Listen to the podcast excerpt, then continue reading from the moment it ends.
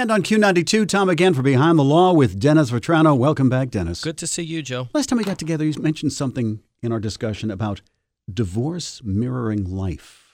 It is. I mean, I I think when you take a look at your divorce case, and I'm constantly discussing these with clients, especially in the initial consult, is, you know, look, I'm going to ask you to do a net worth statement for me. That's the first piece in getting your proverbial financial house in order. Some people come in and they're doing all of the right things.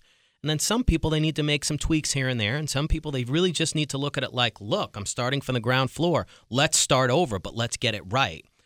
Um, you know, I think what we were talking about last time in terms of being in a relationship where there's domestic violence present, and again, it can be overt or it can be, you know, more innocuous.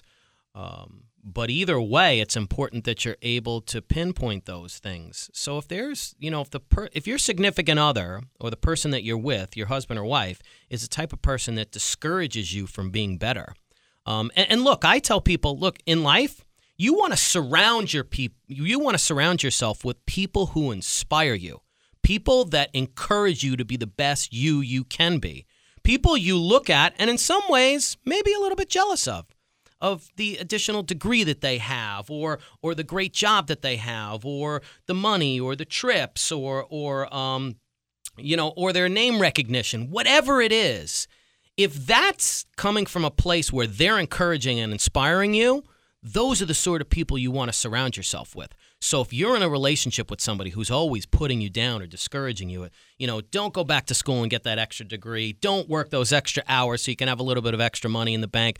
Don't, you know, don't try to be a, a better mother, a better friend, better soccer player, better at whatever you do. If you have anybody, if you have this most significant person in your life discouraging you from being better, that's the problem.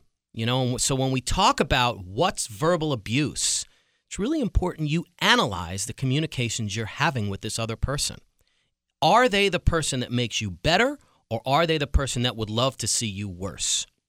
Good advice this morning, as always. Dennis, for more information, visit Dennis's website. drvetranolaw.com. And again, you can get a lot of your divorce and family law questions answered right there. That address one more time. drvetranolaw.com. Thanks, Dennis. Thanks, Joe.